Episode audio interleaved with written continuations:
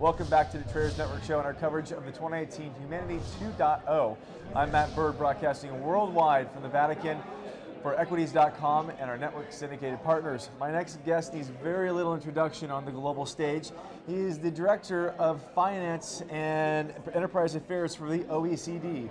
We've got Greg Medcraft. Greg, welcome to the show. Matt, it's good to see you. You know, Greg. I've been trying to hunt you down now for two years, two Davos appearances. Uh, I just missed you in Australia. Uh, I just couldn't, I didn't have it in me to make that trip after coming off of something from Europe.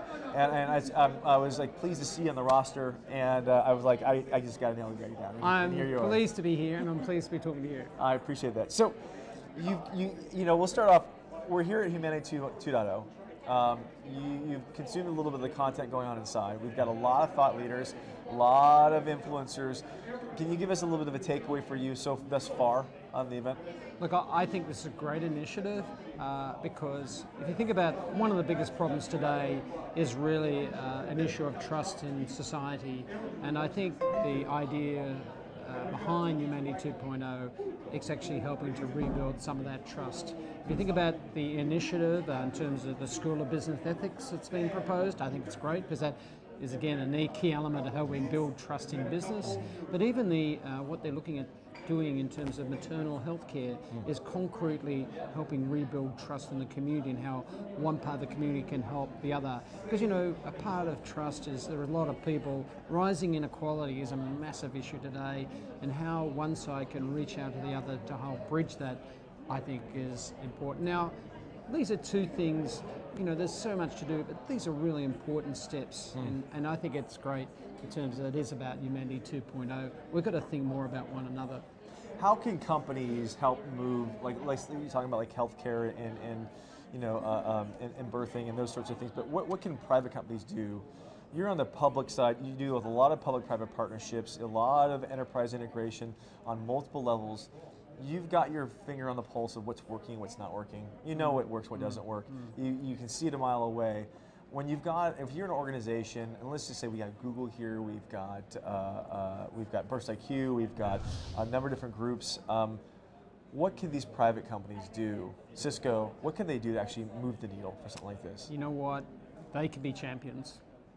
You know, they can be champions of, of basically think, thinking about the social license and what the community is really expecting of business, and they can lead by example within their own companies. Equally, um, they can actually be out there, um, you know, having a dialogue with other companies the, to look for like-minded companies to share their experience. So, you know, this is not, you know, you basically, I'm more about evolution than revolution. And part of evolution is actually doing, starting, the first thing is to start at home and do the right thing, right? And then to try and have a dialogue to expand, like we're doing here, like-minded mm-hmm. parties, and that's a bit like with what happens with OECD. It's about like-minded governments around the world. You know, what we want is better policies for better lives. And I'll emphasize it's about better lives. And that applies whether you're a company or you're a government. It's actually, at the end of the day, it's actually about better lives. When you think about it, it's actually what Humanity 2.0 is actually trying to do as well. It's, it's people helping humanity. Correct. That's it. Well, listen, I think you've got a panel coming up right next, right? Very soon. And I, and I can see people kind of looking over here, making Yeah. sure you're, you're But, okay. I, but I will say, from our point of view at OECD, you know, our contribution from my directorate on that is around conduct and mm-hmm. responsible business conduct, whether it be in supply chains, mm. whether it be dealing with things like anti-corruption, because corruption is a, a shocking thing around the world. It actually affects humanity, communities. They pay too much or they don't get access, and it's also about making sure that you have again good corporate governance. So that's the sort of angle we're looking at today. Speaking of corruption, eh, eh and I don't want to go down that path, but it, eh, you know, as, as public-private partnerships, and it's an area that I'm pretty familiar with, at, at becoming, you know, more commonplace. Mm. What are organizations? What, what do public directors, you know, directors of public entities need to be looking at to be able to not cross that boundary? And it's it's Mm. a very slippery slope because the intent is good, but sometimes there's that gray area. Yeah. how do you maintain that balancing act of there's a way to operate. Let's map to the way private companies. You can you you get what you want so long as we get what we want, and everybody yep. benefits. But yep. where is that that delicate balance that that? Well, I think uh, first of all, it is about culture and having the right culture in a company. That first of all, we don't we don't pay bribes. Yep. Okay. But then it's a matter of making sure that you have procedures and policies in place to make sure that that vision is actually flows through the whole company, mm-hmm. and that you have the right culture, but equally you have methods of detecting potential, you know, where briberies occurred in a company. And, uh, you know, and what we do at OECD in, in, say, in the corruption area, we have standards that companies can follow uh, in their supply chains in terms of dealing with detecting corruption, and we have our overall corporate governance principles that deal with uh, dealing with corruption. So there are tools available to companies uh, in terms of due diligence and overall corporate governance policies, they actually to help you do the right thing.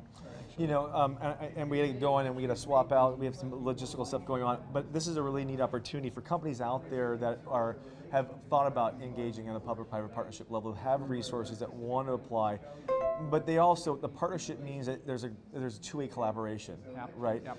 So should a company how should the formation of stuff go from your standpoint of what is expected from both sides? Well, should I think the company uh, out, lay out what, what their expectations are? I think actually two sides. One, clearly companies need to have their own standards in terms of corruption, but equally if they're dealing with government, public sector, pu- public, private, public, right. pro, public, pri- pri- pri- P3. yes. So we advise governments in terms of corporate governance standards from a public perspective. So for state-owned entities, yeah. you know, what are the standards? You know, independence of boards. Uh, so we've established standards that actually, and we advise governments around the world who have SOEs. Uh, mm-hmm. Uh, it's a very big uh, part of our, our business mm-hmm. in my directorate is advising governments around the world as how do you put in place the right internal controls to make sure that you mitigate against demands for corruption payments. So, for example, you know, making sure you have open uh, public procurement, right? That it's all traceable. That, uh, the, and but also we're looking at a thing at the moment that's called compliance without borders, where basically you have. Um, uh, state-owned entity enterprise employees going from there into the private sector to understand how they deal with compliance, anti-corruption. Mm. So there's many things you can do, both from private sector and government sector. And at the end of the day, it's all about underpinning trust. It is about trust. Because the social license today, communities in most countries around the world do no longer tolerate corruption, and more every day grows because as they appreciate that, you know, 10% of the world's GDP goes to paying corruption. That's 10%. Is that right? Yeah. That's 10% wow. that actually could be going to building hospitals and schools and lower well, costs and, and, and education. And, and I, I, just read an article uh, this from the CEO of the Global Compact. Um, she published this article and um, a, a uh, invitation to help meet the goals for the US, UN SDGs, mm which is only 1% of the global GDP. So if 1%, if 10% of the corruption were to cease, we could put that money back into the global community, we would we'd be on track. That's why we focus heavily on fighting corruption. Wow. All right, everybody, Greg Medcraft, uh, the head of the OECD, Finance. And Enterprise Affairs. And Enterprise Affairs. Um, listen, thanks for coming on the show. I'm, I'm going to have you back on. I hope I can get you as a regular, if anything, via satellite. Tracking you down in different countries is, is, is, sometimes a challenge. But listen, we'll be right back with the next guest. You're not going to want to miss him on the panel. Can you tell us a little about the panel that you're going to be on? Yeah, well, the panel we're on now is talking about sustainability and why it matters. This guy knows what he's talking about. We'll be right back after these messages. Don't go away.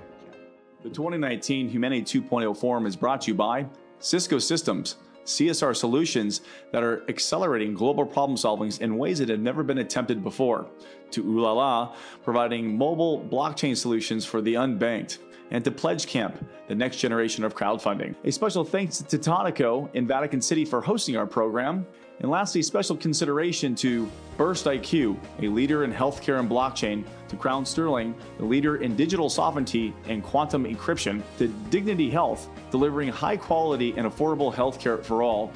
And lastly, to Falcon Ventures, is transformative as our entrepreneurs. And thank you, One Here Public Relations, for all your PR and media support. We'll be right back after these messages. Don't go away.